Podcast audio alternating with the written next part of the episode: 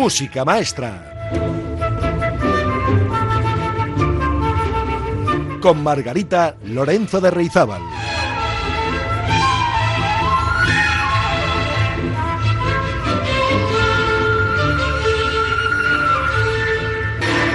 Hola, hola, ¿cómo están? Yo encantada de estar aquí, de nuevo con ustedes, hablando de música y escuchando obras maestras de compositores de todas las épocas de la historia. Hoy les he preparado un monográfico muy entrañable, en mi opinión, porque vamos a dedicar todo el programa a desgranar la vida y especialmente la obra de un navarro inmortal, un virtuoso del violín a la altura de Paganini. Ya se imaginan de quién les hablo, nada más y nada menos que de Pablo Sarasate, a quien quiero rendir un pequeño homenaje hoy en música maestra. Pero antes de entrar en harina, ya les aviso que hoy retomamos el concurso de música maestra con un nuevo reto. Estas navidades dejamos aparcado el concurso y ya les avisé que lo retomaríamos pasadas las fiestas y pasados los regalos sorteados en las mismas. Bueno, pues parece que el pasado jueves, por fin, nuestros premiados pudieron asistir en Euskalduna a disfrutar del ballet El lago de los cisnes y, según me cuentan, salieron encantados. Pues nos alegra mucho y a lo largo del programa de hoy iré dando las tres pistas que conducen a la solución del reto de esta semana. Presten atención, ¿eh? El premio, bueno, pues también tenemos novedades. El premio a sortear entre quienes acierten nuestro personaje del reto será una novedad porque hemos tirado la casa por la ventana y se han encargado unos pendrives, ya saben, pinchos, para el ordenador, muy chulos, con un diseño precioso, que llevan una lista de reproducción de 10 temas muy famosos de la música clásica que he seleccionado personalmente para que disfruten en cualquier sitio de la buena música. Lo bueno de estos pinchos, de estos pendrives, es que además tienen capacidad suficiente para que puedan completar ustedes mismos la lista de reproducción que yo les he propuesto con más obras que quieran grabar en el mismo aparato, de modo que se vayan haciendo con una pequeña biblioteca de audios imprescindibles para los amantes de la música clásica. Es un regalo precioso y además muy exclusivo ¿eh? para el concurso de música maestra. Así que anímense a participar. Pues vamos a dar comienzo ya al programa de hoy con una obra muy conocida de este pamplonés universal que fue Pablo Sarasate, su zapateado. Música maestra.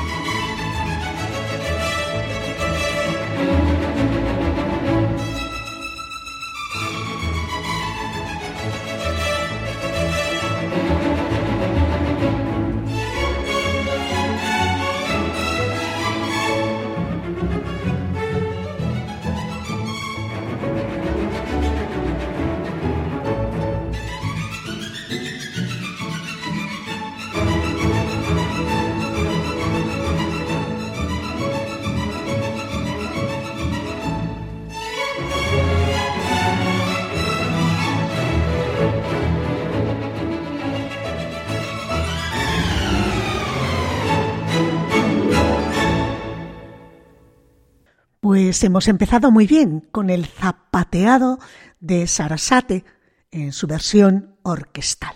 Vamos a intentar conocer un poco mejor a Martín Melitón Sarasate, que eran otros de los nombres que tenía nuestro amigo Pablo. Nació en Pamplona en 1844 y murió en Biarritz a principios de siglo en 1908. Como sabemos, fue un gran compositor y gran violinista español. Dio su primer recital, Pablo, a los siete años con el violín. Después se fue a estudiar a Madrid con Rodríguez Sáez e incluso fue presentado a la familia real. Estuvo de hecho bajo la protección de la reina Isabel II de España, que además le regaló un Stradivarius que le acompañaría en casi toda su larga carrera. En París inició sus estudios con Allard, un grandísimo profesor, y al año siguiente Cachis no le dio ni tiempo a que le conocieran en París porque ganó ya el primer premio de violín del conservatorio. En su repertorio, además de las obras que escribía él mismo, también están las obras que escribieron para él grandísimos compositores.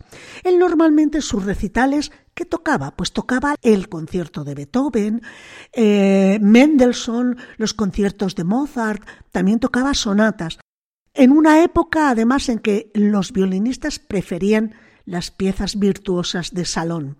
Pero, por ejemplo, se sabe que rechazaba interpretar el concierto de Brahms, porque era una obra del repertorio que llevaba su rival en el violín, que era Joseph Joachim. Tienen que saber que aunque Pablo era un virtuoso, también tocaba música de cámara en cuartetos, quintetos y sextetos. ¿Mm?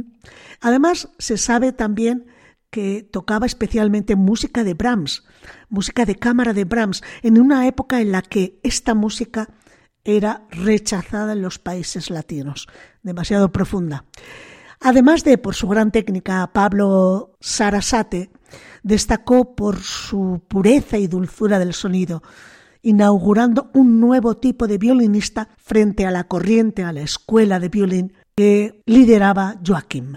Como compositor, se basó a menudo en aires populares españoles y puede considerársele un antecedente, porque aún era pronto para esta corriente, pero un antecedente de la Escuela Nacionalista Española posterior. En su obra se incluyen títulos súper famosos que todos los violinistas conocen muy bien, por ejemplo, Los aires gitanos, La serenata andaluza, Introducción y Capricho J o La barcarola veneciana. Pues les invito a escuchar ahora una de las obras que más interpretan los estudiantes de violín y que además tiene muchas dificultades para ellos. Digamos que con esta obra se suelen iniciar eh, las obras virtuosísticas. En este caso vamos a escuchar Los aires gitanos, opus 20, de Sarasate, en la versión del fantástico violinista Joshua Bell con la Royal Philharmonic Orchestra dirigida por Andrew Lytton. Disfruten de estos aires gitanos.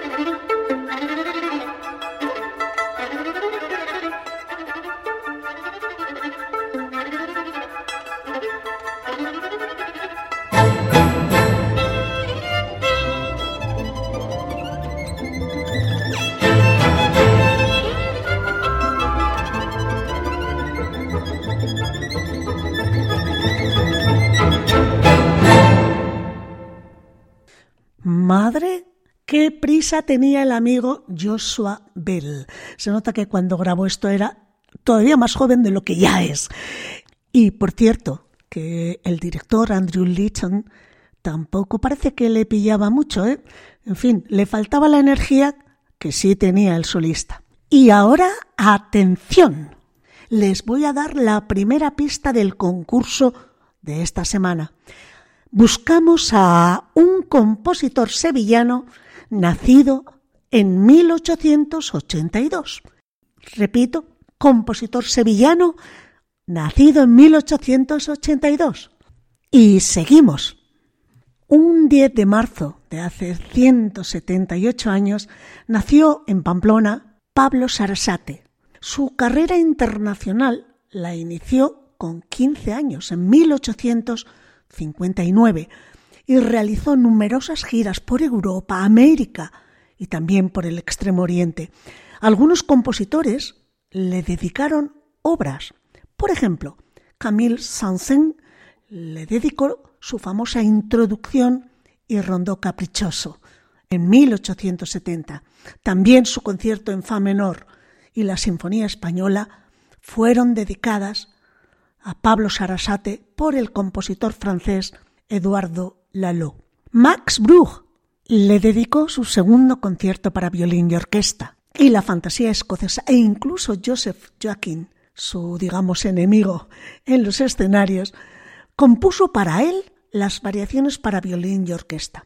También Antonin Borzak escribió sus preciosas variaciones Masurek, opus 49, para violín y orquesta en mi menor, dedicadas a este pamplonés universal.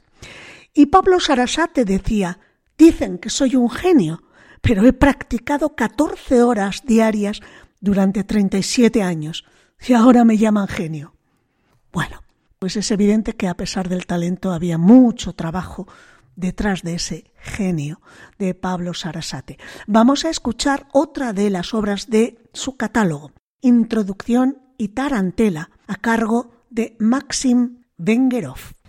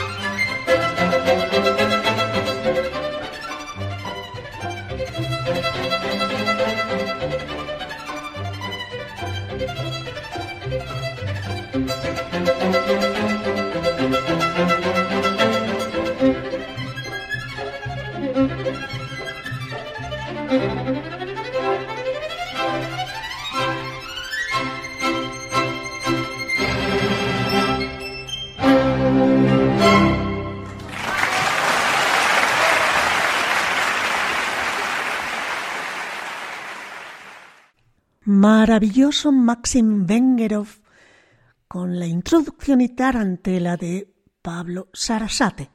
Sonido limpio, afinación perfecta, una articulación increíble y vaya sonido.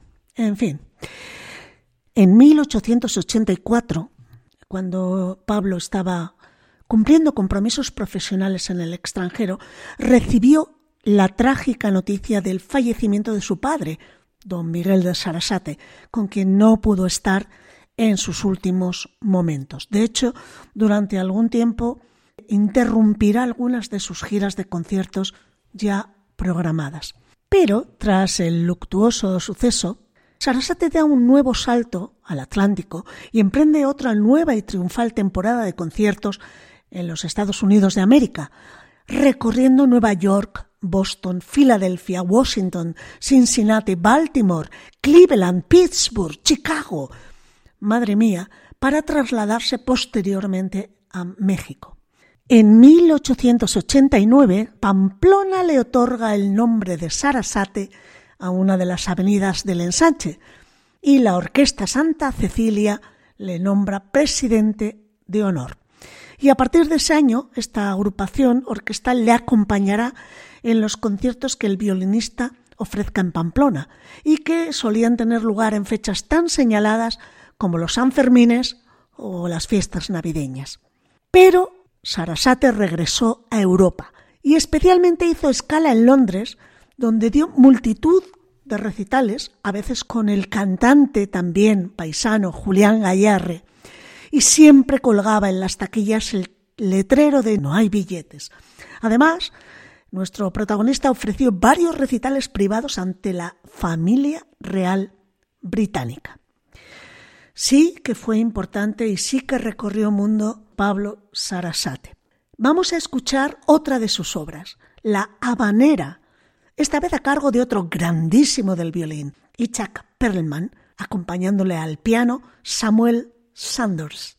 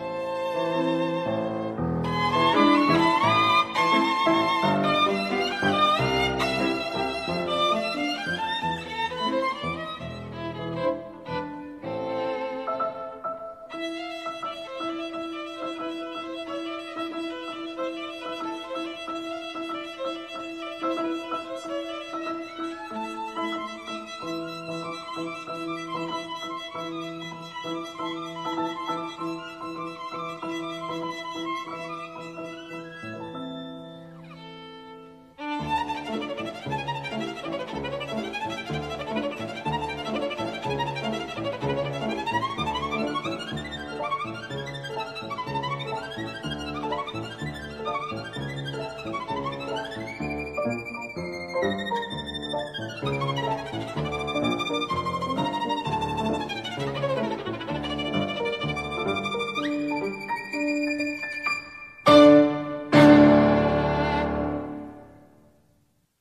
vamos a continuar con el programa dedicado a Pablo Sarasate, pero antes aquí va la segunda pista del reto de esta semana. La primera, habíamos dicho, compositor sevillano nacido en 1882. Eso ya les pone en muy buen camino. Bueno, pues va la pista número dos. Fue director de orquesta de la Compañía de los Ballets rusos del famoso empresario Diaghilev. Repito, fue director de orquesta de los ballets rusos de Diaghilev. Y nos falta la tercera, que mencionaremos más adelante. Se explica con mucha precisión en la página web del Gobierno de Navarra, dedicada al centenario del fallecimiento del, del músico genial que fue Pablo Sarasate, pues dice que en 1886 compró Pablo su segundo Stradivarius, un Stradivarius que data de 1713 y que compró por 20.000 francos. A su muerte lo legó al Conservatorio de Madrid. Lo llamaba el rojo por el color que tenía la madera, pero nunca llegó a lucirlo en público. También compró otros dos violines que hoy se exhiben en el Museo de Sarasate de Pamplona, un Villaume, quizás el mejor de su lutería, y un Gaud et Bernadel, que es una copia exacta del obsequio que recibió en 1857 del Conservatorio de París. Eh, es imposible hacer una cronología exacta de, de todos los conciertos que ofreció este virtuoso, pero sí convendría decir que hubo un acontecimiento que permaneció imborrable en la memoria colectiva y en la de los cronistas del lugar y del momento. Y ese fue, sin lugar a dudas, el concierto memorable de agosto de 1894 que Sarasate ofreció ante más de 30.000 personas bajo el árbol de Guernica, en defensa, por cierto, de las libertades y como tributo a su simbolismo y significación. Pues vamos a escuchar de Pablo Sarasate su Capricho Vasco, opus 24, que data de 1880. Escuchamos de nuevo a Maxim Vengerov al violín y Tamar Golan al piano.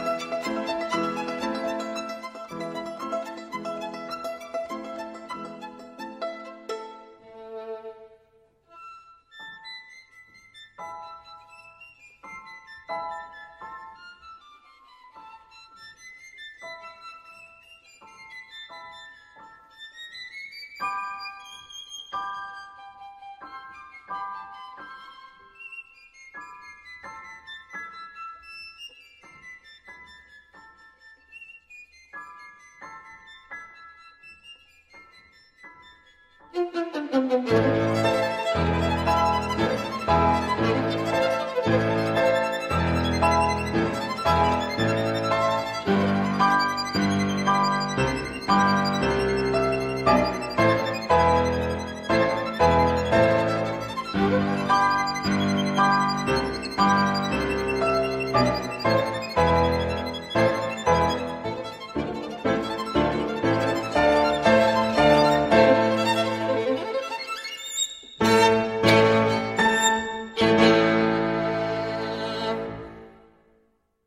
Pues como han escuchado a Maxim Vengerov en este capricho vasco de Sarasate, esto es auténtico virtuosismo del instrumento. Escalas y arpegios rapidísimos, dobles cuerdas, dos voces a la vez en el violín, polifonía, pichicatus de la mano izquierda, melodías en armónicos, en fin, todo un compendio de dificultades técnicas en este capricho vasco de Sarasate. Bueno, pues como anécdota curiosa, para todos los oyentes.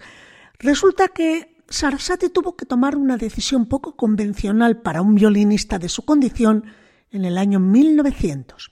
Ocurrió que, preparando un concierto con la Orquesta Santa Cecilia en Pamplona, la encontró Sarasate sin director por enfermedad del titular.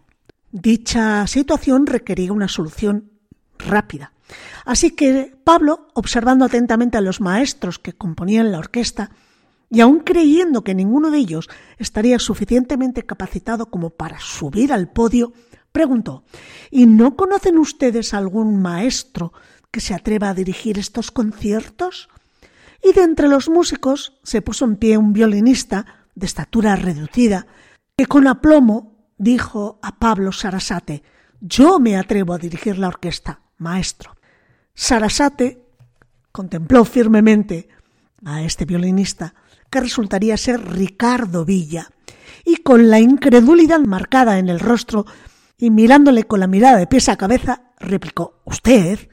Y contestó Villa Sí, maestro, yo me comprometo a dirigir la orquesta. Y le contestó entonces Pablo Bien, pues va usted a ensayar la obra que le enviaré dentro de una hora, y mañana vendré a escuchar el ensayo.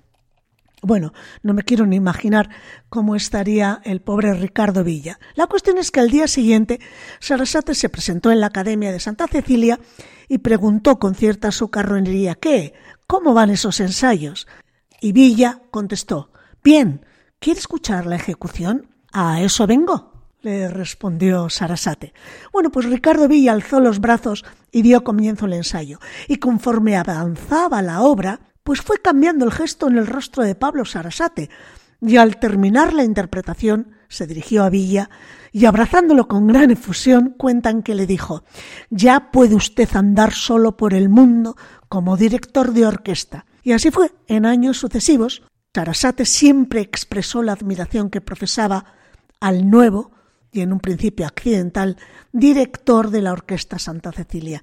Con motivo de diversos eventos musicales en Pamplona, nuestro concertista de violín llegó a dejar escrito en más de una ocasión que sería muy conveniente invitar a Ricardo Villa, el primer director de orquesta español. Les invito a escuchar Las Peteneras, opus 35, en la versión para violín y orquesta, con la Orquesta Sinfónica de Navarra, dirigida por Ernest Martínez Izquierdo, y como solista la coreana Tianghua Yang.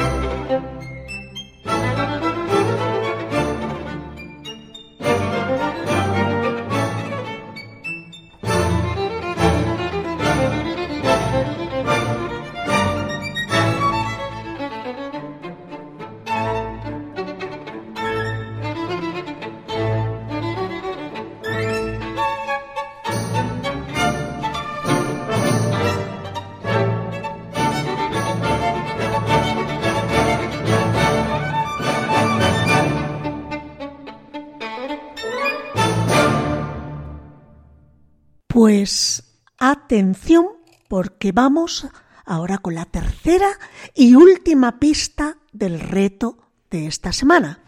La pista número tres es la siguiente. Nuestro protagonista escribió la música para películas de los años 40 en España, como Eugenia de Montijo, Luis Candelas, Abanderado o Una noche en blanco. Vamos, que escribió música de películas de los años 40 en España. Pues estas son las tres pistas para el reto de esta semana. Y les recuerdo que el premio es nuestro nuevo pendrive de música maestra con una lista de 10 obras seleccionadas por mí a las que pueden ir añadiendo otras que les iré recomendando a lo largo de las semanas. Entre todos los acertantes sortearemos este exclusivo pendrive de música maestra. Les recuerdo el número de WhatsApp en el que pueden dejar sus mensajes con las respuestas. Tome nota 688-713-512. Y estamos llegando a la recta final del programa de hoy. Eh, Sarasate siempre había gozado de buena salud, pero en el invierno de 1907 tuvo que interrumpir un concierto porque comenzaba ya el declive físico de Pablo. Repuesto del achaque, incluso reanudó su actividad musical, hizo una gira por Suiza en 1908, en enero, e incluso acudió a su cita a Pamplona para las fiestas de San Fermín de ese año.